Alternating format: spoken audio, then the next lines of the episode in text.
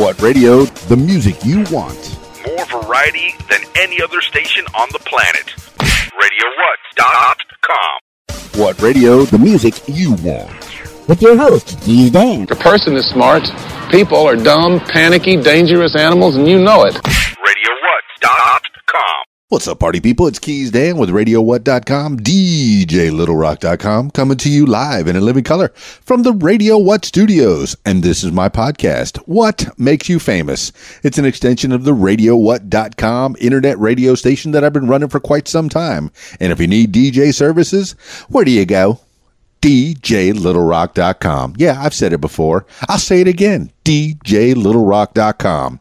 Check availability, get a free price quote, and maybe you can have me at your next event. Yeah, it's uh it's uh just about Christmas time, and I've got a lot of Christmas parties coming up and a lot of karaoke jams as well. Let's see. Oh, today on the program, Joseph Locastro, a millennial's third eye. You're going to find out more about that in the next few minutes in your ears. This week's shows, I have one public show, and that is over at the Rab in Conway, Arkansas, Friday night. It starts at 8 p.m. and it goes almost till 2 in the AM. This is the Rab, the place to be on a Friday night in Conway, Arkansas. Full bar, kitchen. They have 10 pool tables, a pool tournament on Friday nights. They have the out on the party patio. They got shuffleboard, foosball, two foosball tables. Um, they got uh, darts, giant checkers game, a giant Jenga game. I think they have a, a regular sized Jenga game on the bar now. I just saw that last week. Pretty cool. And there's always something to do while you're waiting to sing with me. Yeah, I said sing. It's a video dance party karaoke jam at the Rab in Conway, Arkansas, Friday night. Yeah, come sing for me. You're the stars of the show. 8 p.m. until almost 2 in the AM. All right, let's get into it with Joseph Locastro, a millennial's third eye. Yeah, I want to know more about that. Calling Joseph Locastro now.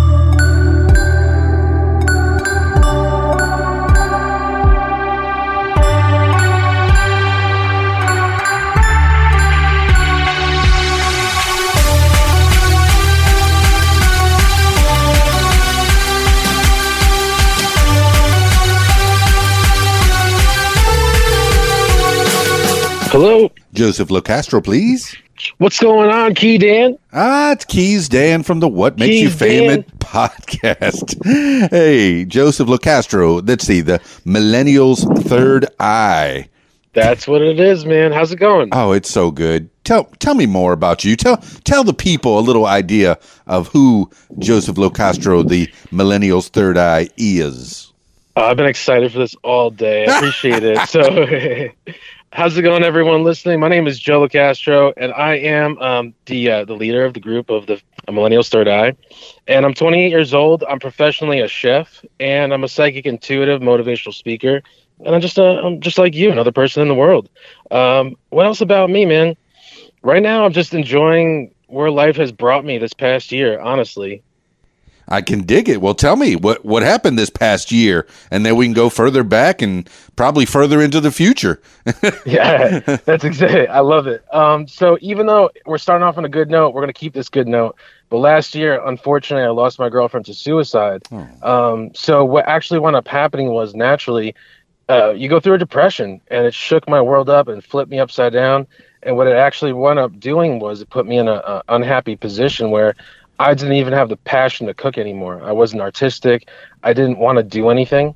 And this ultimately had put me in a position where all my fears, worries, and doubts were just right in my face. And this is something I, I didn't even know I was looking for the whole time, um, this 28 years of my life.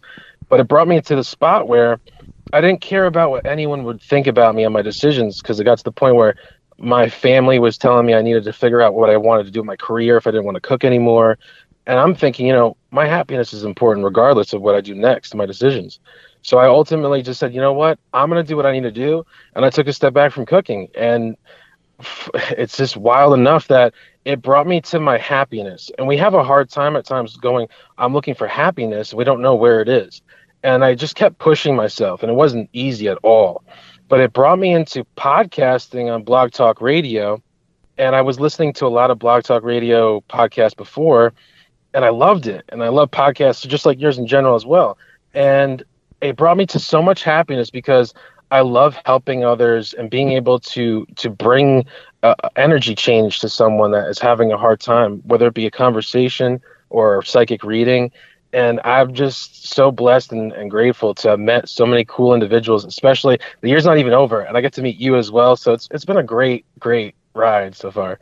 Joe, uh, I mean, first of all, I'm sorry what happened with your girlfriend. I mean, I'm sure that was a, a devastating blow but th- through pain becomes tr- creativity quite often. And and the story that you're telling me is it's really paralleling a, a lot of stories that I've heard. Is some people try and try and try and try, and then sometimes once once they just let go. I, and I, I'm not even sure what that even means. Let go. Stop trying so hard. Just take a path, take a walk, take a beat, take a breath, Mm-hmm. and that's when things start coming. You know, I when, when you yeah. stop caring about things so much that you you put so much importance on things, that's when things start to ease up for you. I, I don't know. What is the what's the feeling that you have on this, Joe? Yeah, I'm gonna be the, the first one in my life to tell you. I'll be straight up. My it was not easy. It's not easy at all. And I was I'm a complainer, so I was complaining about the feelings, and it's exactly how you put it. The let go. Um, the one of the coolest things about this universe is that I'm opening my eyes to is energy, vibration, frequency connects us all. And I came into this this uh, bunch of different people, but they would help me out and be a part of my life in in multi, multiple um, places in my, in my life, but especially this past year, if I was going to be going through something, there would be someone that already kind of already knew what I needed to hear, and it helped me progress in those moments. And I don't know if you've you've heard of it. I'm sure as above, so below, or as within, so without. And this had brought me to those shifts where I would have these days where I'm going, "What is this feeling?" and it it just wanted to let go. And exactly how you put it, go take a walk. And it's really really it's it's just wild how much I'm learning and excited to learn it. But when you're just sitting there doing nothing and we're getting stuck in those emotions, the energy isn't in movement. It's it's just static. It's just right there. So it's not in motion where as if you're taking a walk, you'll start to let go of those energies and it's in motion and you're able to think in a different aspect and let go and find a better answer or solution instead of that that that cycle where we're depressed or sad and that's that's the let go point. I totally, it's there, it exists. We just have to put ourselves into that belief of I can do this or I will do it, and I believe in myself. Yeah, Joe, as above, so below. Man, I, I kind of re- remember that from my Catholic teachings early, early on in my upbringing. I'm sure it's a, it has to be a post of of most religions. Is you know, you know, God makes you in His own image. Uh, whatever creator you believe in, or if you don't believe in a creator, you know, just you, you, you know, it's it seems to be a, a, a tent post of many of many religions uh, that as above so below. He, he creates you in his own image that kind of thing. But um, you know uh, you know I, i'm from south florida and the, and the florida keys. But i'm here in conway arkansas by way of that. And i know in the florida keys i used to it used to be a lot more spiritual than you know, just a lot of, of people coming together. And I remember I used to talk to a, a, a medium uh, named Nina, Nina Locardi down in, in Key Largo. She's probably still down there. Uh, you know, every year she would find me on my birthday. You know, even if we had lost touch every other time, you know, all throughout the year. And this is before Facebook. This is in the 80s and 90s. You But, but somehow her energy, or, you know, call it what you will, it, it used to find me. Is is this something that you experience? Because you know, uh, call, calling your ooh, hey, we're in the car now with Joe. yeah, sorry, sorry. Oh, no You know, problem. This is real life. this is real life. This is me in in real time. yeah. So I mean, tell tell me about about the psychic part of the millennials' mind's eye, and how did that start? Well, all right. So there's um, I, I I talk about it in the sense of like two parts of me. There's like the previous Joe, the, the spiritual aspect where it was this past year because I went through a lot of cool changes, and after that there was this journey, or they call it spiritual awakening journey or your ascension journey, but um, it brought me into this whole new new understanding of the spirituality. Um, for me, I'm also going to park my car so it's not going to be beeping anymore. But um, for me, at a young age, What kind of car do you have. Joe? What kind of car do you have? I'm actually um I personally have a Volkswagen Cabrio and I, I love the Volkswagens and I just got stuck in enjoying those. But I'm actually driving someone else's car right now. Are, are you But, stealing um, cars, Joe? Tell me, tell me what's going on right now in your life. D- Are you are you breaking down to stealing cars? No, no, I'm not stealing cars at all. Whose car is it, Joe? this is uh I've been seeing someone recently, so I've I was driving their car. Okay, well, skipping forward, hey, your your heart has melded, uh, uh, has uh, mended a little bit, and I'm I'm glad for that. I, I'm happy. oh no, I about appreciate it. Yeah, no, I'm I'm I've come a long way. But uh, to go back to your question. Please, I grew I grew up with um the spiritual aspect, and I'm I'm a santero for 11 years, and I'm not sure if you're familiar with Santeria. I'm Cuban, man. Uh, Más cubano Oh. la aguanta la mera. So yeah, So. I'm familiar. You know, and, and I believe that Cubans, uh, let's see, they're they're 90 percent Catholic and 100 percent uh, Santeria. Yeah, it's really it's a beautiful religion, and many people, if you don't know something, it's it's we're natural to go to fear or worries and what it is or it could be, and it's nothing bad, and there's there's good and bad in everything, but um, it's not bad at all in my aspect, and I so it helps me focus on my ancestors, my spiritual guides, the Orishas, angels, and that's my path. I know everyone's diverse, and I accept everyone for who they are. Sure. But um, so when I was younger, I was literally 11 or 12 in the shower and I remember talking to God in my mind or out loud. It was in my mind, and I was going, you know, God, I I- don't know what religion I'm supposed to be in, but I just want to help people. And looking back at it in a significant memory, it's brought me to these these pathways, and I'm blessed and grateful for for my journey. And the spiritual psychic part, I've been it's been 11 years now uh, since I've been initiated, and that was the beginning of where I started to remember as a kid things I did or said um, spiritually that I didn't know how, and also as I progressed throughout my my my life so far, it's brought me to understanding of energy and listening more intuitively and allowing it to come through instead of hiding it and being my authentic self.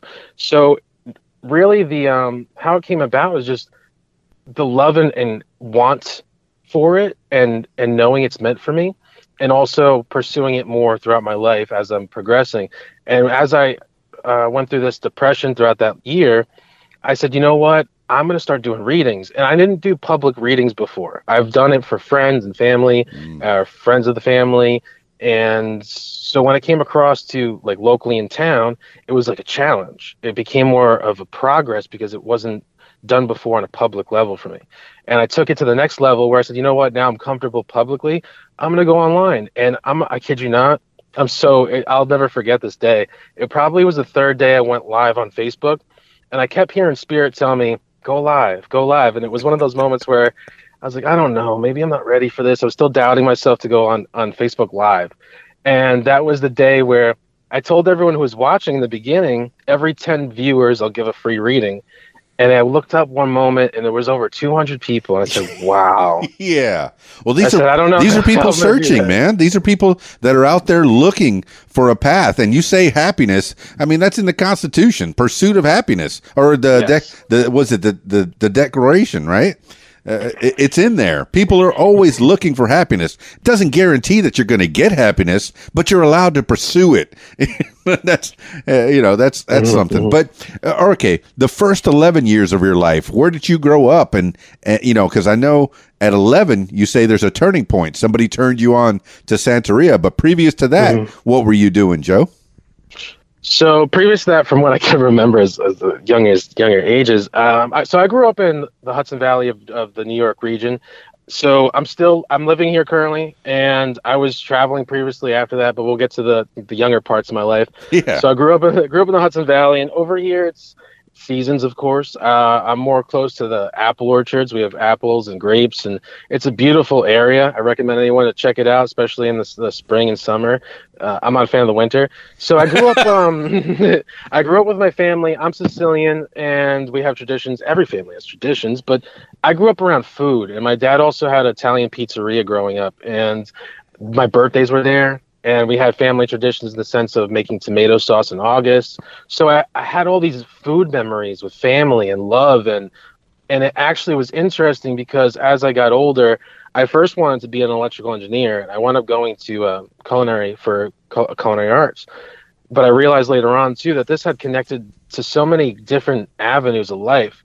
But also when I was younger, I just I was grateful to have a really good childhood, and I still have a great life. But you start to be grateful because of things that you go through with your family, and but I'm just another person, another part of the world, man. Um, I'm very very understanding and respectful because we're not perfect, and I did things as a kid, so we all have our own um, experiences and what we did. But hey, I like baseball. I played for the town, and I was just I'm just another person in the world. That's all. Well, New York pizza is a staple, man. That's a thing to to someone who's never been really farther north of the of the Mason Dixon line. I'd like to get to New York one day. I have mm-hmm. friends in New York, a lot of uh, talented people that live up there, and, and some of my cousins uh, have have since meandered on up there from South Florida. And and are, are working on Broadway or near Broadway, and then, uh, but you know certainly the food and food can be very spiritual, man. It brings people together. It's some of the mm-hmm. best times with your family and friends are around a meal. So yeah, the culinary arts very important. If you can cook, man, that you you're bringing people together. You're making some happy times for people. Uh, that's mm-hmm. that, that's a great place to start. And, and so, I love, yeah, go ahead, Joe. I love love this um this aspect that you're taking on for the view of especially with food and, and coming together because I was thinking about this recently how we all have our own view of experience and how we can understand something to explain it.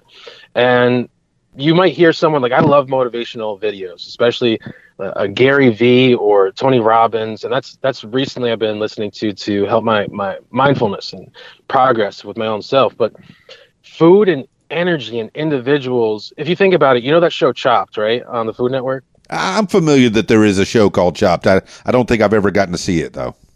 Okay, okay. So there's the basket, and then everyone has to create something with the same basket, but they don't know what's in it.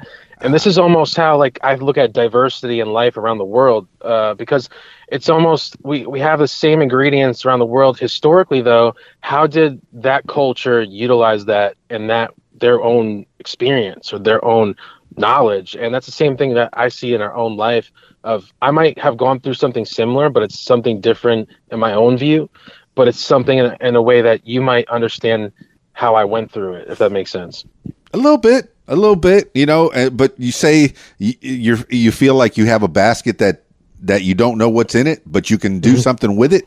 Is that kind of where you're going? Well, no, my point my point was if there's three people on the on the show, right, or there's the three baskets, and everyone has the same ingredients in it. It's just more so what are you going to make out of it with what you know so far, gotcha, with your experience. And as chefs to go on the show, it's almost to me it's like life uh, we all have the same basket some of us don't some of us do but how we experienced it and utilize that basket or where we are in life now there's no levels to it i'm not better than you and you're not better than me Where you are you are me and i'm you so, just just knowing your background joe I, I, feel like if we had the same ingredients in our kitchens uh, you would come out with a masterpiece and i would come out with a big pile of goo no, stay positive, man. Stay yeah, positive. there you go. Uh, you know, I guess I can make eggs and and, and boil water. So uh, yeah, I'll be all right. I, I, I, and I'm a pretty big boy, so I guess I I can uh, stand to miss a few meals here and there. Don't no, trust, man. I'm I'm a part of the clean plate club. Yeah, don't so. trust a, a, skinny chef. You know. Uh, That's something, man. You just brought something up. My uh, my mom. I when I was younger, I was hey man. I've, I've always been heavy. And there was a small time when I was running a lot and and I and I got thin. But uh, you know, I, I once complained to my mother. Hey, mom, they call me fat at school, and she said, "Hey, be quiet and finish your plate." finish your food. I was like, all right. so that's the advice I got uh, as a, uh, from a young age. So, all right, you you've been in New York most of your life in the same Yeah. area, like around apple orchards. Yeah, so over over by me, I'm I'm near um, Hyde Park, New York. There's the Roosevelt um, historical landscape over here, and there's different there's different sites. But I live uh, personally near like orchards, and it's a beautiful spot. Very grateful. There's a lot of apples. There's like hundred acres behind my house. It's not my property, but that's the part I live in. And you know, 20 minutes away, there's another city. It's not there's no apple trees, but uh, I didn't stay here my whole life. I, I moved around a couple times. I took an adventure, and it's actually I, I recommend it to anyone who is thinking about it and just wants to go because there was a couple times I just chose to go somewhere without ever going. And I've been to South Carolina for a little bit. Uh, I was in Florida for two years. That's the last place I was at, and I love I love Florida. I was in the Tampa area. Yeah, I went to Tam- Tampa, Clearwater, and St. Pete. And home so of Burt Reynolds. yeah, They love him there, man. And the Yeah, they do. was it uh, Tampa Bay Buccaneers? They still playing out there? Yeah. Tampa Bay Buccaneers were out there. It was a good time. I actually watched the Yankees at the training stadium. That was awesome. Yeah. That was awesome. That was the that was perfect view too. I was I was impressed. There wasn't a bad seat in the place. So um, yeah, you you were a baseball player yourself when you were younger. Uh, did that did that that ever go anywhere, or, or did you do take that to high school, or, or no? I mean, I took it to the high school like uh, tryouts, and that didn't go past that. it's okay. All right. Uh, hey man, who knows what could have happened? I was meant to be a chef, and here I am. I'm a spiritual chef and another person in the world. But it's cool. Um, I was. hey, it people was need to eat, Joe. You you got the right you, you got a right job, man. That's good.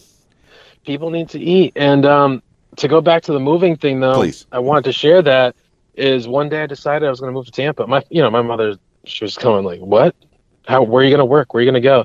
And within a week, I only had gas money. I had a place to stay temporarily before I got paid. I had a job that I hopefully I started to get to work uh, right away as soon as I got there, and it all worked out. And I was there for two years, and I. Uh, it was it was a good time. Unfortunately, things had to end a certain way, but it was what it was. But it was awesome because I'll never forget it. And to take control of your life, and this is like in any aspect though, to believe in yourself, to speak about it, to do it, and be positive, it can do so much for you. Yeah. Um, so you pretty much went there by yourself. Maybe had a, a few acquaintances who, who moved down to Tampa that you you followed along down there.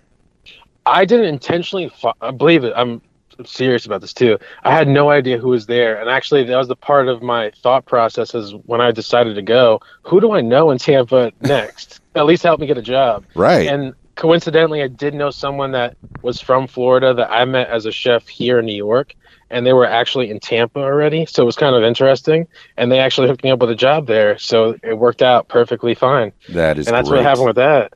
So Um, and you left the, the whole family. I guess you, you had brothers and sisters in New York. You left them all. Yeah, yeah. So I didn't leave them just like that. I mean, No, no. I mean, still- hey, I, I tell everybody in their twenties, go, go, do stuff. You you still have Wolverine powers, man. You're made of rubber. You could fall. You could jump. You know, you're you're not going to hurt yourself too badly. yeah, I believe I can fly. yes. So, uh, uh, I- referencing R. Kelly. Hmm. He's had his own share of uh, mishaps, but that's a whole that's- other story. that's, that's a whole other story. I was just doing the song, man. but uh, I yeah, have a, so Tampa, brother. two years. Oh yeah, okay. Tell me about your fam. I have a younger brother. He's 18. He's um different personality, of course, but uh, I love the guy. He's an awesome brother. He's got his own thing going on. He likes guitars, and he's like a 70s kid. It's interesting, but uh, really, really cool. He's got a leather, leather coat and boots and yellow sunglasses. So I'm like, cool, man. But Who Yeah, no, influenced I- him on, on that man? Was that mom and dad into the seventies music? You know, I grew up in the car going to my cousin's house in Long Island, and my parents were like listening to Motown. And I, at the time, I didn't like it because I was just trying to listen to my CD player and jam out to what, whatever songs I was listening to. But now I love oldies, Motown too, and Billy Joel, all different stuff. So, but I don't really know how he got influenced, and that's a really good question because I don't know where the '70s just came out of him. He's like, I like rock and roll, man. I was like, okay, cool. For the kids out there, a CD player is kind of like an MP3 player, but uh, you know it's a disc you had to actually put in there. And for the really little kids, an MP3 player is like an iPod. No, CDs, man, you're taking people They- back. they have those YouTube videos now where like kids are kids are checking them out. They don't know what they are. and like, what's a Walkman or what is this? I have It is a- seen, I have seen it, man. I've gone down that down that YouTube rabbit hole. I, I appreciate that. So, all right, so you got a younger brother that's into music. You'd say he's kind of into the thing. He's, is he a musician? he um he's like an independent. He's a young young kid. He's 18. He's independent at home, playing piano, learning guitar. Cool. He's interested in it, and I think that's awesome for him. He's he's learning like everyone else. So we, I believe that we all evolve at different times in our life, and he's going through his own little time frame of evolution. since he he graduated high school recently, and he uh, just just about almost through his first year of community college. So he's like, I don't know if I want to do this now. Do I want to do something else? So I think that's an exciting time because I did the same thing. I was like, Do I want to do this? I was like, No. I want to do culinary arts, man. So I went for it and I did it. Yeah. So, what was your? I mean, uh, yeah, he's going through his own uh, his own journey to where he's finding out different things, trying different things. How many things did you try when you got out of high school, or, or even in high school, uh, that you were? Hey, maybe I'll be this when I grow up. Maybe I'll be this when I grow up. How many? How many things did it? How many attempts did it take before Joe figured out his path? Um, hmm. let's see here. It wasn't too many attempts because, as I at a younger age, my grandfather was a was a doctor. He was a general practitioner. So, I was I was spoon fed the. Are you going to be like your doc, your grandfather and be a doctor? No I was pressure. like, yeah, and and you know, evidently, I I can't stand blood work or needles or anything like that. So I'm like, yeah, I don't really, uh, not my thing. and my father is a custom cabinet maker, so being around that as a kid, I kind of thought it was boring at first, but I really the the more I'm progressing, the more I realize it's important to have different hobbies, and it's something I enjoy doing once in a while, but I don't want to do as a career. And that was another move I made. I was like, yeah, well, not this one. It's Right. okay. After that, uh, I went to electrical engineering. I truly, like, honestly love working with electrical things, and in the sense of wires, or even as a kid with subwoofer and electronics and the audio. So different things like that intrigued me. And in community college, it brought me to like pre-calc, and I just couldn't do it. Couldn't do it. Yes, I, I remember Mr. Hernan in my community college trying to teach me pre-calc, and he would first day he's up on the board, blah blah blah blah blah blah blah blah. X equals C equals what? And I anybody have any questions? Nobody raised their hands except for old Keys Dan. I'm sh- I'm I'm not sure I'm supposed to be here. So so who who was it? Okay, who was it in that was in the pizzeria? I think I missed something. I thought that was your dad. Oh, so yeah, I'm sorry. He did do um, the Italian pizzeria also, but he took a time frame of his life where he put that as an important um, position in his life. So he did more of that than actual custom cabinetry. And after a couple of years, he stopped doing that. Went back to full time um, making custom cabinets, commercial. For, he was Oh. doing more commercial, and then he went residential. Okay, I'm just on. trying to figure out who taught you how to cook, Joe. No, it's okay. Um, who taught me how to cook? So, growing up around food, I I love food, and actually, my mom had a hard time feeding me as a kid at at a younger age. She was like, "All I fed you was pastina. It's like the little little tiny little pastas." and I was this is like Hey, kids like at- what they like, man. Yeah, at 28, I'm like, ah, that's interesting. Now I have a hard time like trying not to eat certain things. I love food, and I realized that the love for food. I, I watched my grandmother and my mother who um, cooked for me, and I was also around food at my my father's restaurant as a kid. So to me, later on, I didn't realize it, but graduating college from culinary arts, I realized that this has been a, such a big impact in my life that it's symbolism of love and it's really cool and i love to share this because it's true. Love is a awesome big thing for everyone and it could be hobby it could be a way of expressing yourself it could be what connects you to the world and what you lived so far. So what what happened later on was that i just got i lost the passion for cooking and i was depressed with what happened to me. So i didn't even want the, the love aspect had died you know? It's the aspect of where does my love go there is no love to give out and i want i don't want to give it so this this part of me like just wanted to know where can I go to discover new things about me, which I didn't know I was doing. So now looking at it now, um, I've took a break from cooking for six months. I recently just got back into cooking within the past month. And what was funny enough was the universe literally went, okay, I see you. Because I did a Facebook Live where people kept asking me, Joe, are you going to do a Facebook Live cooking on the Psychic Intuitive page? I was like, yeah, why not? And the day after, I got a job um, lineup just for the universe. It was like, here you go, start cooking again. So I came back to it. And what just happened the other day, and this is real, and I want everyone to understand this because our thoughts and energy are, are intentional energy is important. So I literally we have coleslaw. It's on the menu here, a place I'm working at. It's coleslaw, but I actually ran out, and it was just a little like you know the mixture of the coleslaw was still there, and I just had a little bit of coleslaw. I had to like cut it up real quick just to serve some. We have those moments. You don't want to be in that moment of oh I need coleslaw, but so I'm making it. It's like you know what. I'm gonna put some love and intentional energy into it. And I said, "This is gonna be the best coleslaw you're gonna have. You're gonna be like, wow, this is the greatest coleslaw. What do you put in it?" So the waitress comes back and she goes, "Joe, they want to know what do you put in the coleslaw. It's so good. and I'm laughing because if you just put love into it, it really does change a whole lot of things in your food. I believe that to be true. I mean, and and the one one of the things that that KFC taught me, if they taught me anything, was how to make coleslaw. It- It's cabbage, if I remember right, it's cabbage, carrots, and onions. Pretty much that's it, and, and then the coleslaw dressing. Is that what you put in your coleslaw? I um, so I put carrots, onions, a little bit of celery. No, no coleslaw. Sorry, what am I thinking? I'm thinking about potato salad right now. I'm just messed up. um, coleslaw, mayo, salt, a little bit of sugar. Um, what else am I putting in it? Sometimes I put a little bit of carrots in it. I don't put too much when it comes to coleslaw, but I love doing blue cheese coleslaw. That is really good. That's a little bit of sour cream, some blue cheese, a little bit of mayo. It might sound gross to people when they think about mayo, but when you put it together, it's really good. Depending on what you're like barbecue stuff. Oh man, you're making me hungry, man. My mouth is watering already. Joe um, Locastro, man, and we're talking about the food part, and I know we're going to get into the the millennials' third eye part uh, of you. Uh, but the, what I mean, what what kind of food were you cooking when you first started out? When you when you first got a job and and the passion for cooking? And like I said, did you have any formal training for cooking, or, or is it somebody something that that Mama taught you or grandma? Or so the the love for food I, I wanted to I loved eating. So then I got to the point where my friends at a certain age were making pancakes and I was like, why do I not know how to make pancakes yet? So I started to force myself to cook, but at a little at a little part of my um I had to be so young. I cooked eggs and I burnt them and I made it for my I didn't know. I made it for my mom. I was like, "Mom, I made you breakfast." And she goes, "Oh, I'm actually not that hungry." That's the So- sweetest thing, though. I I mean, I'm guessing a little eight, nine year old Joe Locastro there.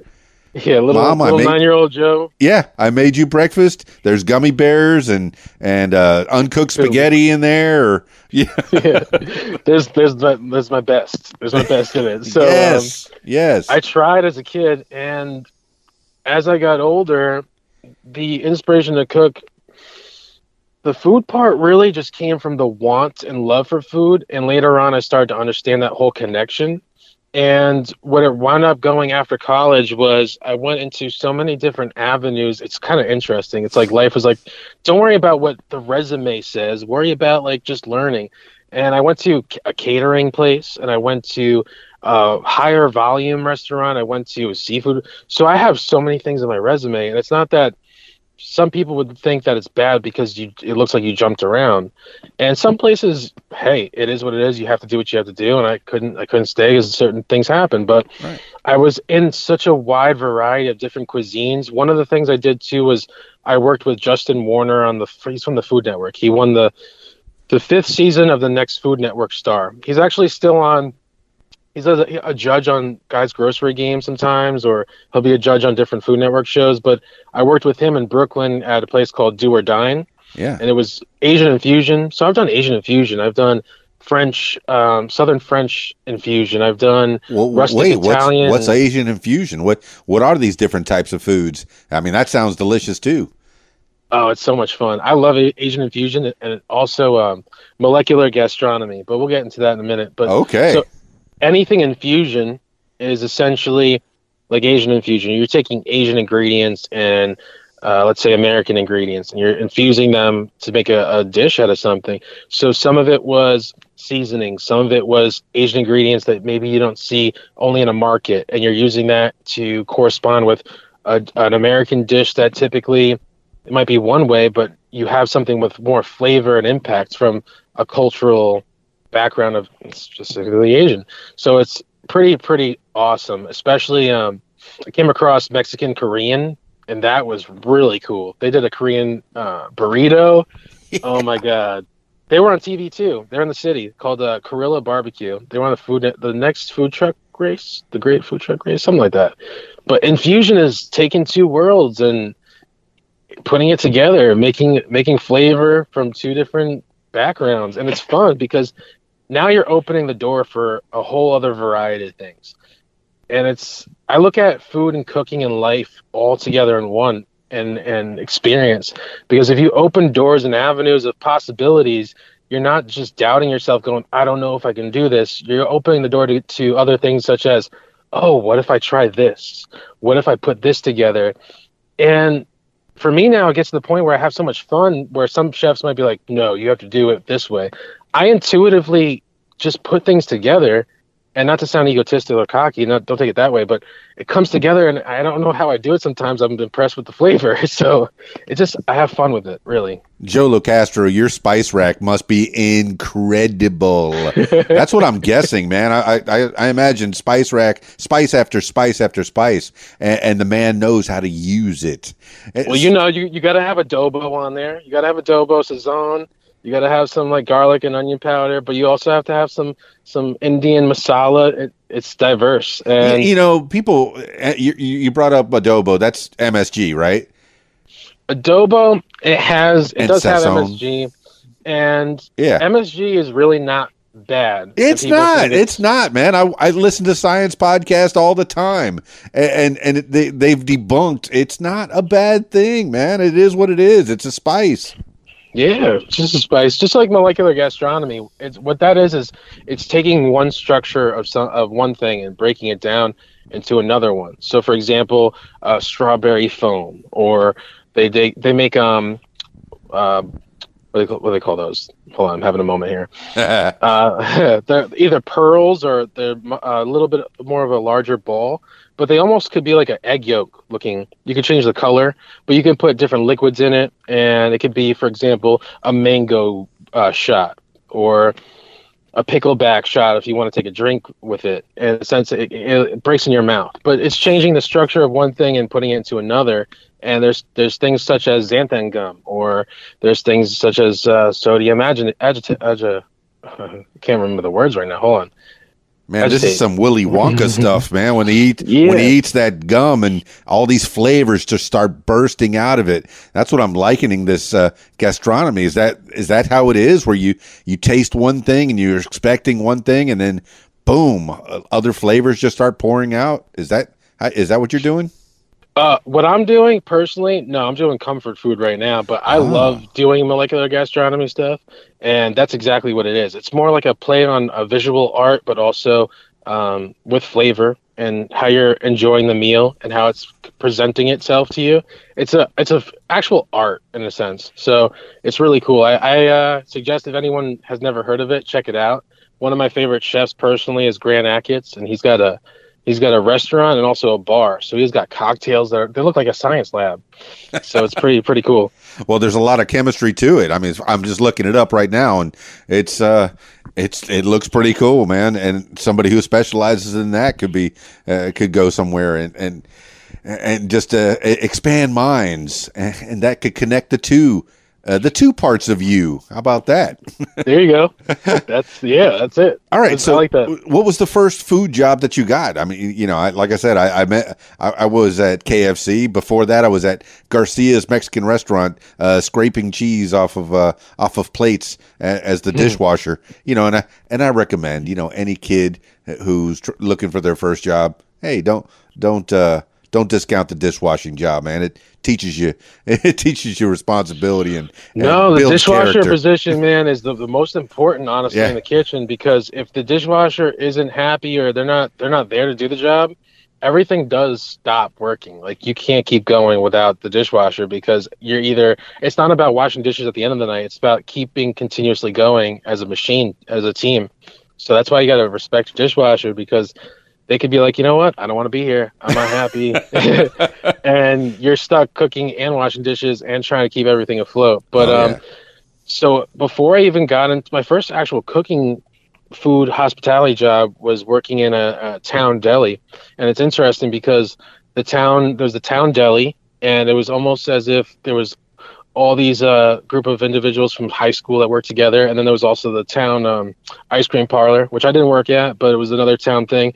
But I grew up in the town, and I worked at a deli, and it was awesome because it would be after school and it was with people I knew from high school, and we just got together and we, you know, served sandwiches and whatever we had to do. But it it was a good time. That was the first job I had as a kid. And if you wanted to know about the first job I had after college, it was actually um it was actually the the catering job. And the catering gig was interesting because it was actually in a um, Buddhist monastery type of um, spiritual retreat center Huh. and they were they were located there so we actually i was catering with them for that building but also off premises for them as well for that business Well, that and me they- to believe there's some specialized kind of food there uh, when you say Buddhist, right? it wasn't uh, there was times where it was yeah because there was different groups that came in. One some of them were more strict on what their practice was and they had certain methods on how they were going to eat and and i'm not familiar with all that but uh, they were all diverse and different. So some groups were just there to learn and for the spiritual retreat they were going for and we just had different variations of meals. But it was really cool because you went from well i worked in different cuisines so in this part it was some of it was indian some of it was um some dishes that we have but it's more rustic and fresh. A lot of it was all fresh and that's that was and always is the key aspect to a good cooking position a good cooking meal of uh, menus because everything's fresh. There's a garden you care and catering is different. It's a whole different animal. And i love it because there is a timing there is a certain amount of people there is moments to be shared or what's what's being catered or why is it there for to begin with versus the actual restaurant. They're both cool to me. Catering is more you're there for moments that people have or you're part of people's moments with food. So i have more of a sentimental thing personally with that. But that was my first out of the out of college job No, I can appreciate caterers. I, I DJ a lot of parties, weddings in particular, that they use catering and timing. What you were saying is definitely everything. As one of the first things I do when I walk in the door is I go and talk to the caterer and I say, "Hey, what time do you have dinner down? Oh, six o'clock. Okay, I'll time everything up to that. The first dance is the toast, and, and you have to be on the ball to where you get all that food out at the right time. Uh, and, and that's an interesting thing that uh, about the catering because because some foods could take 45 minutes to prepare some take some take 2 hours to prepare and some take much shorter but you have to have all that food come out at the same time. How absolutely. yeah how, how difficult is that? A lot of and i don't i'm not saying this to uh, make anyone feel bad or anything but not many people sit down and think about what's going on in the kitchen.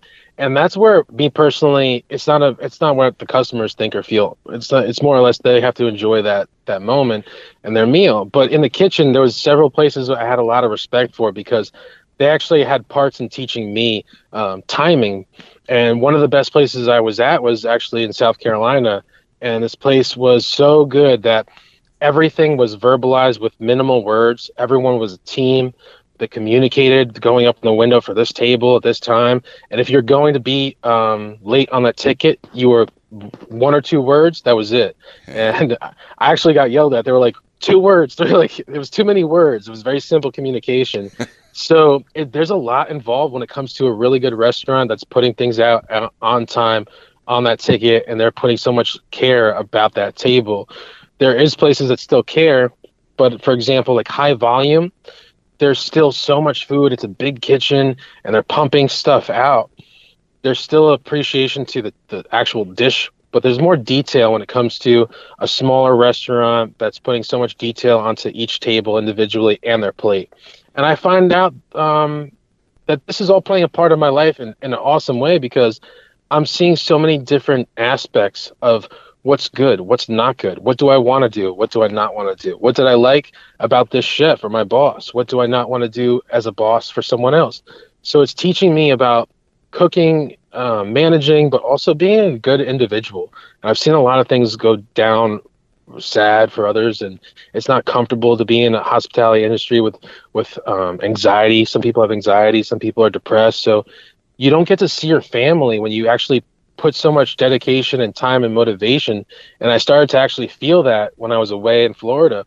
You don't really get to see your family and when you want to take off it's almost cutthroat. Who's going to be able to take off who's going to be able to uh, get that time when everyone else is going away and you just got this job here so it's not fun sometimes Hey, Joe, I mean, you're talking about when you're making food, you got to put that love into it. How did you get to South Carolina? South Carolina. So honestly, when I was younger, I also loved South Carolina because of visiting. And I didn't go to. We first went to Myrtle Beach, but I actually avenued off into um, Johns Island and Charleston area.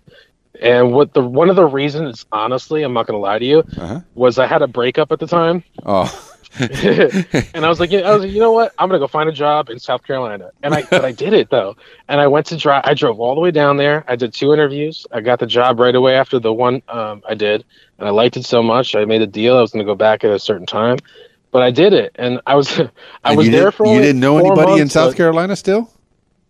So I got lucky again. And this is the same thing that happened with the Florida one. I wound up going to school with someone that lived in South Carolina in that area. I said, "Hey, is it cool if I would be able to stay at your place for a couple weeks so I can get settled in? I got this job here." He was like, "Yeah, not a problem," and that's what I did. That is cool. And the gang, man. And, and you're talking about breakups. If women think they don't rule the world, they do, man. We, we do so much for them. And, and, and yeah, we, we have feelings too. Men have feelings too.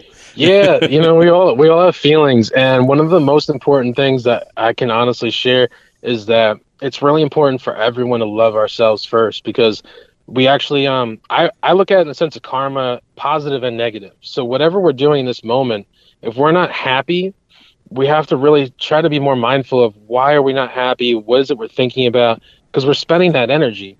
And if you're spending that energy in this present moment, you're putting it out in karma. So you're going to receive that back to yourself. So are you going to waste it on the opinions of others or the sadness or waiting for someone or putting yourself first, making yourself happy?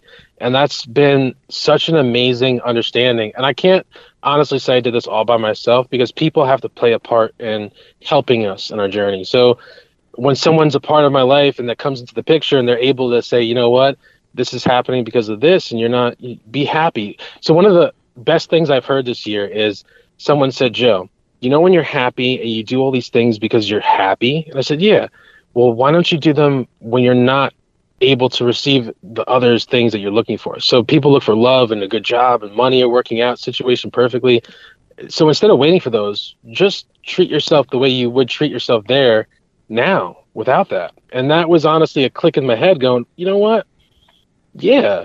And it actually helps that that present moment bring in positive energy and it helps that cycle. So it, that really helped me out, honestly. Well, people helping people. That segues back to now we can get to 11 years old when you were first introduced to Santeria. Who introduced you to that, and and how did you uh, open that uh, spiritual mind's eye?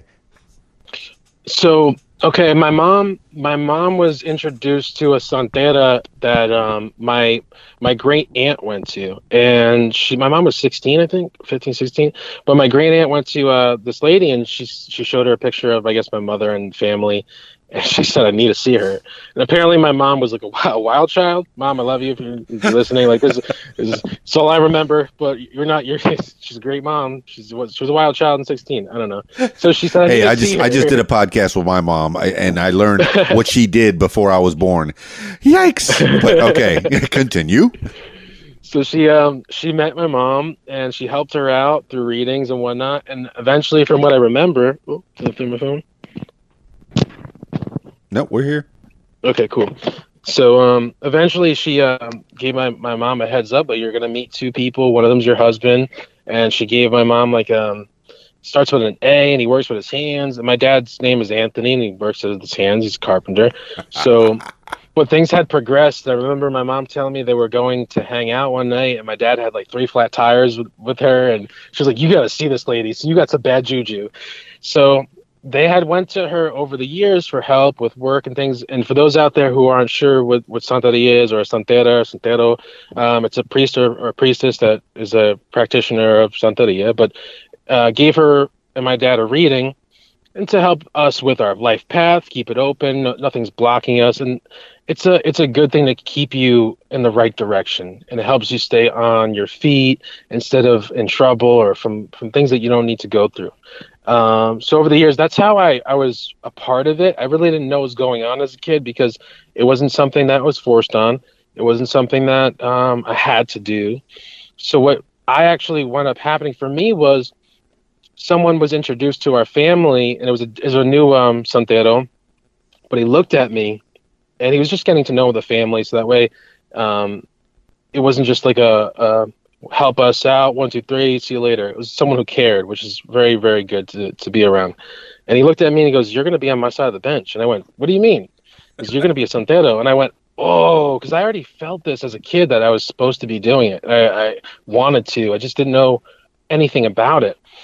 And he he told me why, and it was a it was actually to save my life. And I didn't know right away. Some people might go, "Well, yeah, okay, everyone could say that." But he said, I want to give you a reading later on next time, and we'll see if this is the case. And he did, and it actually um, corresponded to my my grandfather who passed away at a younger age before I was born. And there was a cycle of reincarnation where it was uh, to break this this early death, and that's exactly what I did. And so much detail has come out of that, and the religion is just it's a beautiful thing because for me as an individual with this path, I've experienced um, different understandings on a on a higher scale as an individual person where it's brought me so much detail of understanding myself. It's not just something that's a reading as a psychic intuitive. There's so much more in depth to individuals that uh, practice. So it's it's different for everyone, if that makes sense. Mm-hmm. But the orishas are are beautiful as well. There's different different orishas for different reasons and personalities.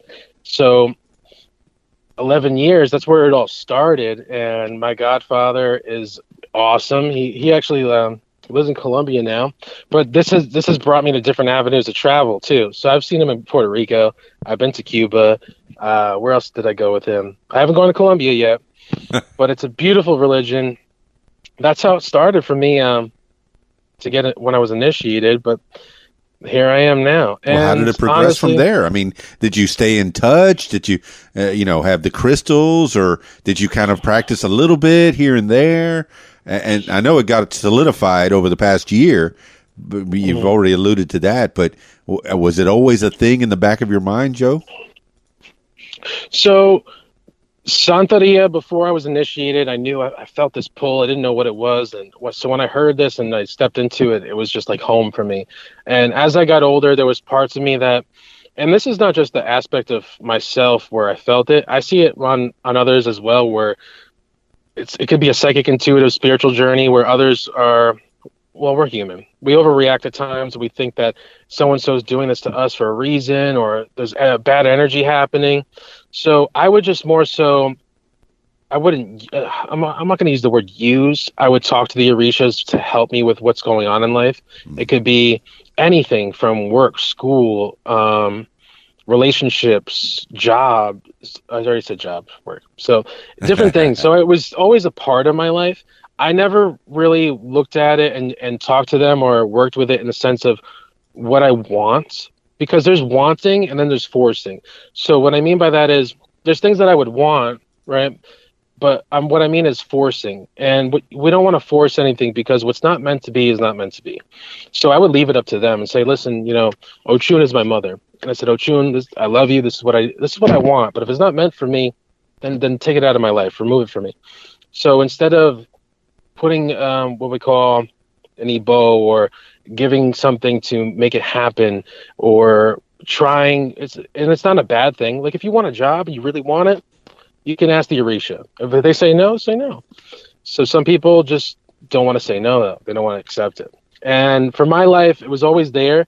But re- recently, um, I'm more spiritual than I am uh, a priest in Santa Santeria. And what I mean by that is, I grew up more spiritual based with working with my spirit guides who are still a part of the spiritismo part of the um, religion so spiritismo is just the just the spiritual realm different branch right and I'm glad So you're clarifying all this. I'm learning a lot about it. I mean, my my mom and my grandma were into the Santeria, and I, Mm-hmm. I've been to a séance, and you know, I did. I don't know how much I, I believed in it, but as Oh, a kid, you're pretty susceptible. You know, you you, you you hear you hear suggestions, and yeah, okay, I'm I'm open to it. I'm open, but continue. So um, no, I appreciate it. And for most, this the how it's per, supposed to be, or if you in a perfect world, you're supposed to learn about your ancestors and spiritual stuff first, and then progress later on into the religion and and, and Santeria with the Orishas. But no one's perfect, and so I said before, I was doing it to save my life, and I went backwards and forwards. And so what I mean by that is I had to do what I had to do, get, uh, learn about the Orishas, kind of come back a little bit for, uh, again to the the spiritual part to learn more about my spiritual path and go forward against the Orishas. So for me, it was backwards, forwards, backwards, forwards. But that's how I had to learn it, and we all have a different path and to learn it our own way. And that's why I'm explaining in the sense of I'm really a spiritual person before a priest. Okay, but are are you heading towards priesthood or or w- what is it? What is it that you're you're doing now with the millennials' third eye? Okay. Well, technically, I'm already initiated, so it's been 11 years. I'm already Okay. what they call crowned, so I'm already a priest in that in that sense. But I'm not ready to be the. Um, I'm ready to be a god godfather, but we're always learning. So there's so much to learn. So I'm I'm more looking at it in the sense of I'm not ready to really teach yet, but I'm still learning in that in the Orisha realm and the Santeria realm. The the millennial's third eye, what it has come into is so cool to me that I don't even know how I I didn't plan it and I didn't. it's just it's organic, right? It's organic. That's the, that's the word I'm looking for. And what it started off was psychic intuitive, just being me, and it has grown into what I would call my authentic self um, overall. And and me now, me online, and who I am is I'm a chef, I'm a psychic intuitive, I'm a motivational speaker, and my goal as I'm progressing, I'm loving this mindful stuff because it's all true. And the more I'm learning, the more I love to share about my personal experience on energy, metaphysics of energy, how it's important because of what people want to manifest and create in their own reality and life. And so we all get excited to bring in abundance and pull in money. And there's so much more to this. Uh, so that I, I get really intrigued as I'm learning and using it to share it with everyone and also still give readings. But a Millennial's Third Eye is a podcast, it's a chef, it's a comedian, it's a fun loving individual, it's someone that you could be comfortable with and listen to and be honest. And if I don't know it, I don't know it. I'll be honest with you. So it's so much in one. And that's a great question. Thank you for asking that. Yeah, Joe Castro, uh, Joe LaCastro. I, I hope you never stop learning. Uh, don't, yeah, uh, uh, yeah. I hope even the priests don't stop learning because you have th- this world is always evolving and the energies are evolving. If you know, call them whatever you will. Uh, the you know the the Earth is evolving. We're a part of it. Uh, you know, uh, so tell tell me about. I mean, do you do uh, some of the readings online or or over the phone or? Or do you do Yeah. them all in person or, or i mean it, look it's always better to to be face to face in in- my opinion but but uh, you know tell me about about all the services that that you can provide with the millennials third eye It- it- the business part of it i know you do the podcast and that's great Yeah. So I, I really, I, I want to be honest too. There's times where as I'm doing the podcast and giving readings on there and giving readings in the beginning, I was like, I don't know how to do this because there was one part where it was so much fun. Uh, It's this is spirit, really, like it is. And I remember someone they would call on on the uh, li- it was a live podcast, Yeah. and it would go into the recording afterwards. You could listen to it, and I remember someone calling, and I would say, "Hi, what's your name? Where are you calling from?" They would, I forget who it was, wh- where they were from, and I said, "Because I don't like to hear questions. I don't want to know anything about you." And I remember going, "Are you calling about a brother going in your home or something like that?" She went, "Yeah, my mom died, and he's going into my mom's house." It was like I don't even know how to do this. Oh my goodness! I mean, uh, some people will call that insight, and some people call it, "Hey, there's there's somebody connecting with you. You're connect. You're well connected to, to the planet, man. To the to the. I mean, what would you call it? What what do you call it? Do you have a spirit guide? Is, is it an energy that you feel? Is it something that just hits you in the in the forehead? Yeah. You go, "Oh, a picture came up. Look at that." Yeah, so I offer I do readings on I do live readings. I call them the mini readings. And sometimes I'll do free mini readings or I'll do like a 10 or a lower amount. And then if you wanted a full reading, it's right now the the cost I I like to do deals and and change it up for people to um, afford it because I don't like to charge a lot of money. Sometimes I just go, you know what? Here, let's just do this. But I'll do private readings over the phone if it's far away. If you're in my area and I have a spot to do it in, I'll do a public one. It's mostly over the phone, but I also offer. Um, I have a mentorship program in the sense of if you wanted to book a service for uh, a session over the phone, and it's been really cool because I I just listen to my guides, and they're the ones that help me narrow down how to what is your gift, or if you have the gift, and what can we uh, help you with to bring that in. And there was times where someone was a medium and they didn't even know it, and they got so comfortable that they had brought someone that I knew as a friend that passed away.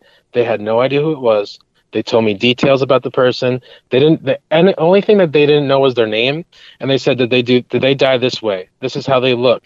This is what they're saying. And the personality and everything was there. And I was just blown away that it's really cool to watch someone evolve over the phone or energy or in front of you. And they're doing it. So I do that as well. Right now, I'm also doing a tarot class. I do it on Zoom, and everyone had uh, paid for the class. And they have their tarot cards. And what I do actually is I teach it intuitively in the sense of not looking at the book.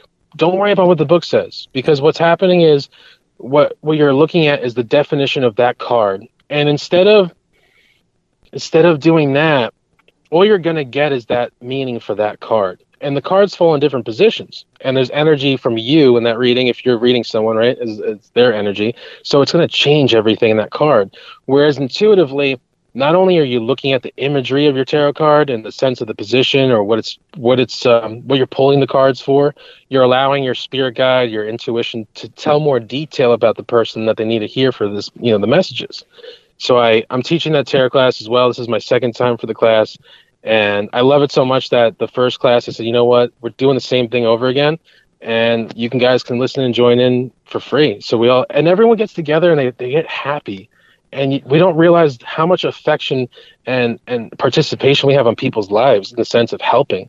I was doing a tarot class, and I'm realizing that people are coming together more and becoming happier, learning something together, and they have something to talk about and learn together over the over the internet. And it's it's really cool. It really is. They, everyone's a happy appreciation, and it's I'm grateful, honestly. So that's what I do right now. I'm cooking more so, so it's it's kind of um when I have time to do the private readings or if I have time to do the, the live stuff, I'm still gonna do it no matter what. I'm gonna make time for it. But that's what I do. And I uh I reach out to people if they reach out to me. That was a big thing for me. And this is what I actually love about you that you did as well, and it's something I did too. Reaching out to someone without even worrying about what's gonna happen. And I did the same thing for my podcast. I came across someone that she traveled the world, quit her job, and just did it, and she's still doing it. So I said, "Hey, you know, I'm doing this podcast. I want you to be on it." She said, "Absolutely." So when you did that, I was like, "Yeah, this is awesome," and just run with it. Be happy, and you find out who you are when you're letting go of all these worries, doubts, and fears, and just doing it. Joe Locastro, it sounds like you're having fun with this, man. And and any job that you would do for free uh, is the job you should be doing, man. And and, and yes, uh, you can make a couple bucks doing the, the, the readings and stuff. Now, when you mention your your guides, is that spiritual guides or or actual living human guides you're talking about? It's it's well, I mean, I like what you said, but on, let me I'll answer that quickly.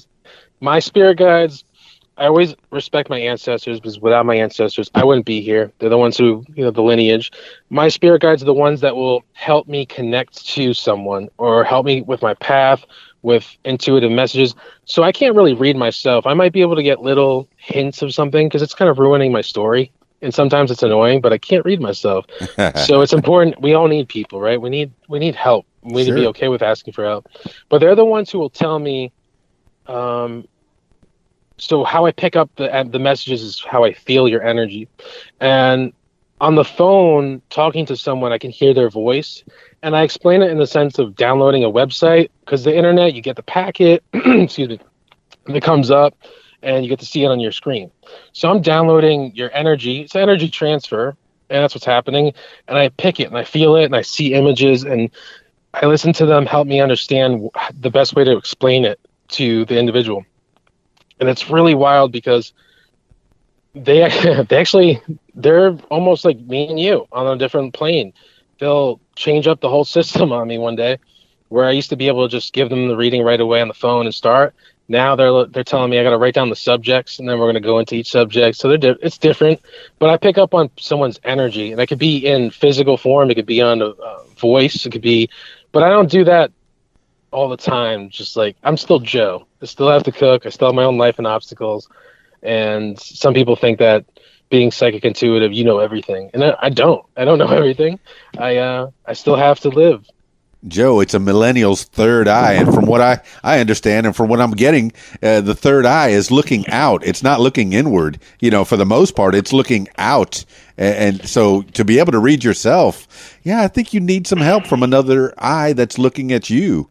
Uh, this is just you know metaphorical, if you will, or uh, or metaphysical, but uh, but that's that's what I'm getting. You know, and from the outside looking in, you could see other people and read their energy and not necessarily read your own. And I'm guessing you you're very insightful about things uh, of of yourself, and and I'm glad that you have the the cooking job. I mean, what are you, what are you doing these days, uh, cooking wise? So that's actually an interesting question, Please. and I'm going to tell you why it's interesting to me because before um, the six months when I was working and I still didn't quit yet or I didn't take a break, I was still in the mindset of I'm not I'm not happy, and I was in that cycle, and I would go to work and have the same mindset.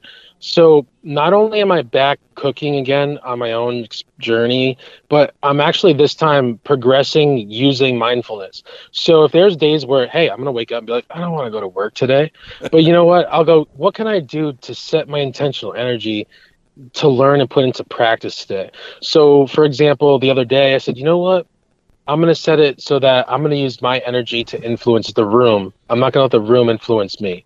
And that's the empathic part of us where someone might bring us down energetically and we don't even know it, or someone's mood can affect us. So instead of someone's mood affecting me in a negative way, I'm going to lift everyone up in a positive way. And that really does work. And the like the example of the coleslaw. I was like, you're to love this coleslaw. A little bit of alchemy in the sense. You're making it into positive energy and that's exactly what happens. People will you know it affects them and then they feel it and they taste it. So i set the progress on, ma- on mindfulness and being more aware of others in the sense of not just being on uh not being selfish. How can i help them? Why what can, are they playing a part in my life? Is there something that i need to learn? Instead of just reacting to someone's sadness or emotion. And it's not easy. We have moments where we just want to snap or we are upset right away. So it's taking a step back and detaching and seeing it on a different view instead of my own or my own emotions or my own reaction. How can I see it in their view or what's going on with them? And it's it's been fun, man. It's not just cooking, it's challenging. Man, I, Joe, I love the way you talk, man, and I hope uh, my listeners uh, uh, make their way on over to the Millennials Third Eye. Uh, Now, are you working at a restaurant? Can people go to this restaurant? Can they come and eat your food, Joe LoCastro? Yeah, I mean, um, you can you can come check me out. Right now, I'm at uh, Laura's Family Restaurant, which is in Poughkeepsie, New York. If you're in the area, we have uh, specials every new specials every Thursday. We switch it up. It's all what we call comfort food, but it's all fresh. So if I'm making it right now, I got fresh pasta coming up soon. Whipping up some fresh pasta. So we got some of that. We got some good stuff, and I like to do it because you know what?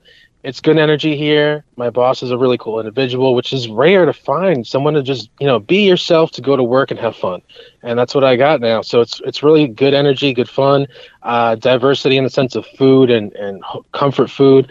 So come on by, come check it out. I actually had a friend from California stop by not too long ago. She was in the city. She said, "You know what? I'm gonna take the train and come see you at your uh, your job." And I was like, "Come on down," and that's uh, that's awesome. I like that you said family restaurant, man, because I've been to a lot of those kitschy restaurants and the food is terrible. Uh, you know, th- those ones that have a lot of things on the walls, and I'm not going to mention any names because I don't like to put businesses down. Yeah. But but a, a nice family restaurant. Do you have a lot of freedom in the kitchen to to create things of your own, or are you working Oh, for man. somebody else, or are you the head chef? I'm the head chef, and um, I totally have freedom. And you know what's interesting? Because I almost went and did a dual degree at the the culinary. I went to the Culinary Institute of America, so I graduated there with my culinary arts degree. But I was almost going to do a dual degree and go for baking. And the reason why I'm sharing that with you is because I um, it's not going to be a secret anymore. But I love baking. I really do. And I made apple pie, and I love it so much that I share pictures with it on Facebook. But what's happening now is it's not that I don't want to, it's just more work, which is totally fine. People are going, Wow, what's the recipe? I'm going, uh, I'll get it to you, but I got to put the work in now and type it up. But I love it so much that I'm making it, taking pictures, the before and after. So it's been fun. It's just different. And when when you can be free in the kitchen and be happy to do what you want to do at any time, and just because people trust you, it's it's more comforting because there isn't this pressure and anxiety to make it perfect for the first time and expectation and you can't breathe because there's there's been places where it's just cutthroat man and they just don't they're just pushing you to become um, the best individual you can be. But at the same time for me it was difficult because i'm a sensitive caring individual. So there would be moments where at, at a younger age i'm like i don't know what i did wrong or is he mad at me? Is my boss mad at me? So there's those moments of immaturity and this this difficulty to perform because you're being told and yelled at to do all these things. You're like, how am I supposed to do this? Especially with me, I have ADD. Oh, And- okay. Obviously, probably because I'm jumping around different topics. But No, it's working out just fine, man. I'm enjoying it. but it's it's been really good, especially here. It's comforting. It's laid back. I could just be myself, cook, and be free to be uh, spontaneous if, if wanted, in a good way. Excellent. Laura's Family Restaurant in Poughkeepsie, New York. Mm-hmm. That's fantastic. All right. So, uh, what's in the future for Joseph Locastro? I think it's funny because I I tell everyone that watches me, and I do it in a positive way. I don't want anyone to think out there like, oh, is he he wants to be famous. And I tell everyone this because this is what I personally want. I want everyone to be uh, positive in their own wants and needs to affirm it. And what I mean is, if they want to be um, a singer, be a singer. I am a singer. I'm going to be affirm it in the sense of positivity. So I told everyone, I was like, I'm I'm famous, and I'm famous because I want to help others in in a positive way, not in the sense of money or if it's money involved. Sure, more money, the more I'm able to help others with money as well and give away more. But I, I find it interesting because when you when you message me, because I tell my mom like, Mom, I'm famous. She's like, Yeah, okay. so I I didn't think about it, and I looked back after. I went, How did you become famous? I'm like, Oh, so I'm gonna be famous. Well, maybe a little bit more famous than you already were. yeah, a little bit more. I'm still grateful either way. But uh, in the future, um, what I'm predicting for myself and what I want in the next year, I see a lot of good things for myself in the sense of uh, just good good things happening on a higher scale than they have before already this year. And honestly, I'll say it again. I, I love everyone. I've met so many great, caring individuals that are just like us in the world. They're just different people, different experiences. Some of them have helped me, and, and at times I, I've taken for granted um, what they were participating in my life for. And I, we look at things that sometimes as face value instead of what did they help me with or what did I take from this in a good way. So I, I'm just grateful to see things on a whole different viewpoint because honestly, the best people, regardless of, we're all good people, but the most caring and understanding individuals have gone through so many difficult things. So giving readings at times it's it's hard because you hear so many difficult stories and you have to also you know I want to help them get through what they're going through while they have to hear that message.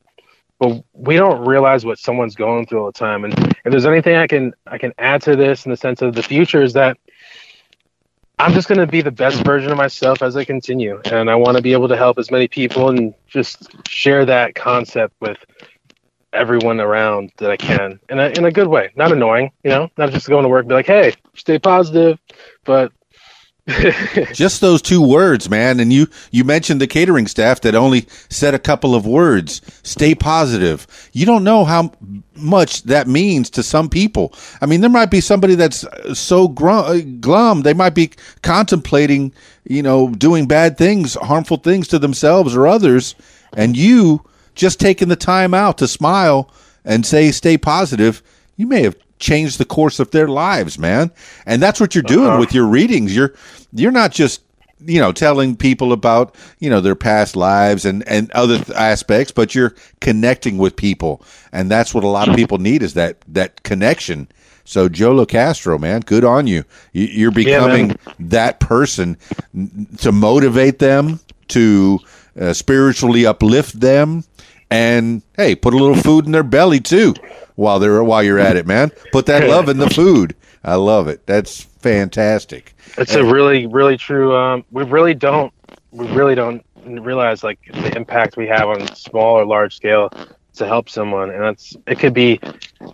It's truly like it, it could be like, hey, how's your day today? And it's like the guy at the gas station or someone at um, you know your local coffee shop, and just your smile and energy it helps us too. Like we us helping someone helps us in return, and it's not about the intent of what do I get out of something. It's more or less just knowing that, and we don't we don't know that all the time. So I love it. I love being able to hear and, and see someone change over over your personal or physical moment of talking to someone and so I'm just happy to be me and I like to share that with everyone around the world as as I progress and podcast a Millennials Third Eye on Facebook or iTunes, whatever it may be. But I'm all over. I'm on YouTube too. I try to balance it out, but yeah. Joe Locastro. Just chasing my dream. Yeah, that's what I, it comes down to. Yeah, I mean, I, am the guy that uh, in lines or at the gas station is going to strike up a conversation with you, and I try to read people's faces. If I know they're not into it, hey, I'll back off, no problem. But hey, I'll I'll give a chit chat to almost anybody, and I'm I'm very happy about that. And I'm happy to know you, Joseph Locastro, a millennial's third eye, uh, millennial. I love that man. Uh, you know, I'm I'm 50 and you're you're nearly half my age, man. But you're you you've taught me some things, and I've I've learned some things from you, man. And I, appreciate you spending the time with me. So, uh, give the people the the idea. I mean the uh, the actual addresses and how they can get a hold of you and and uh, and yeah, absolutely. One of the um and for everyone out there listening and this is something I, I, think i wanted to share i forgot about but one of the things that i would come across is um you know there's a i forget his name but yeah motivational guy does a lot of videos but i didn't like that you can't talk to some of these people like you should be able to i know look i can't reach everyone i can't message everyone back but right. I, I do respond and that was one of the things i like personal connection at times in the sense of being able to reach out and if you're ever um, come across my page on Facebook, if you want to set up an appointment for a full reading or intuitive um, sessions, just reach out, message me, ask any questions.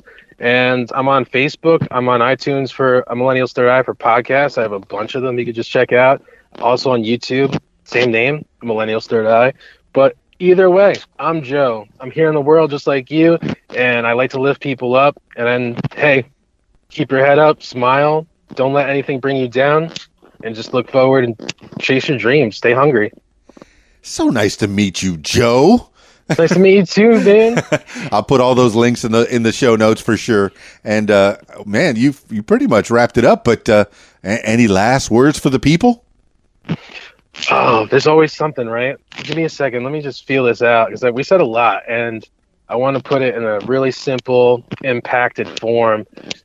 Just know that we all have our own experiences in life, and you're not alone in the sense of what you're going through, what you're dealing with. There's someone out there that might have something similar, and it it really it really impacted me when I realized in the subway in the city during my internship is that there's so many people on the subway and they're quiet reading a book, but yet we have so many things in common, but we don't even know about it. And one of the beautiful things about what I do is that a lot of people come together on my Facebook Live or chats or even in groups, and I let I encourage it to talk to each other no matter what.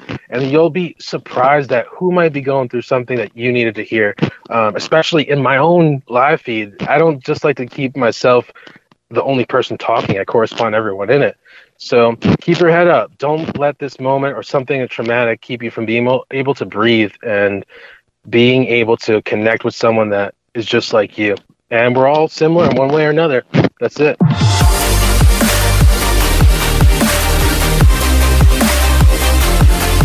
Well, there you have it, party people.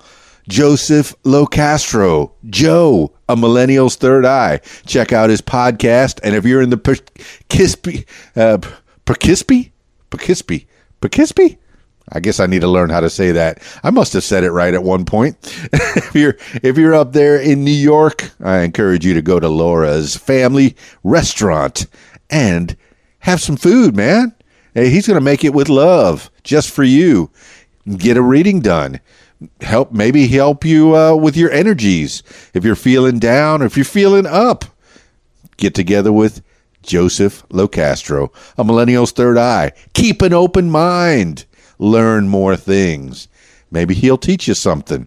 Maybe he'll bring out something that you didn't know about yourself or your family or your friends man. He's here to help and i'm glad i got the chance to talk to him. Thank you joe for being on the program. What makes you famous? That's it for this edition. If you'd like to tell your story, I encourage you to give me a call, 501 470 6386, or email info at radiowhat.com.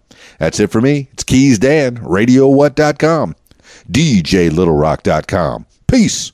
I'm out of here. Be on Radio What. Call 501 470 6386. Say your name where you're from, and you're listening to what? The music you want is on RadioWhat.com. If you like what you hear, follow What Makes You Famous social media. Use the hashtag What Makes You Famous. Follow on Facebook at What Makes You Famous. Follow on Instagram at What Makes You Famous. Follow on Twitter at Makes Famous. And follow on YouTube at Keys Dan. Leave What Makes You Famous podcast a review and subscribe. Listen to What Makes You Famous podcasts on Podbean, iTunes, YouTube, Stitcher, Google Podcasts, and Spotify, and almost anywhere you find podcasts. Tell your story on my podcast, What Makes You Famous. Call 501 470 6386 and leave a message to set up a time. You can support What Makes You Famous using the PayPal link, paypal.me forward slash Keys Dan. Email info at radiowhat.com. What Makes You Famous podcast is a production of Keys Dan Enterprises Incorporated at keysdan.com. Thank you for listening. Radio What? The music you want with some great, quotes. A diplomat is a man who always remembers a woman's birthday, but never remembers her age. Robert Frost. The music you want. RadioWhat.com.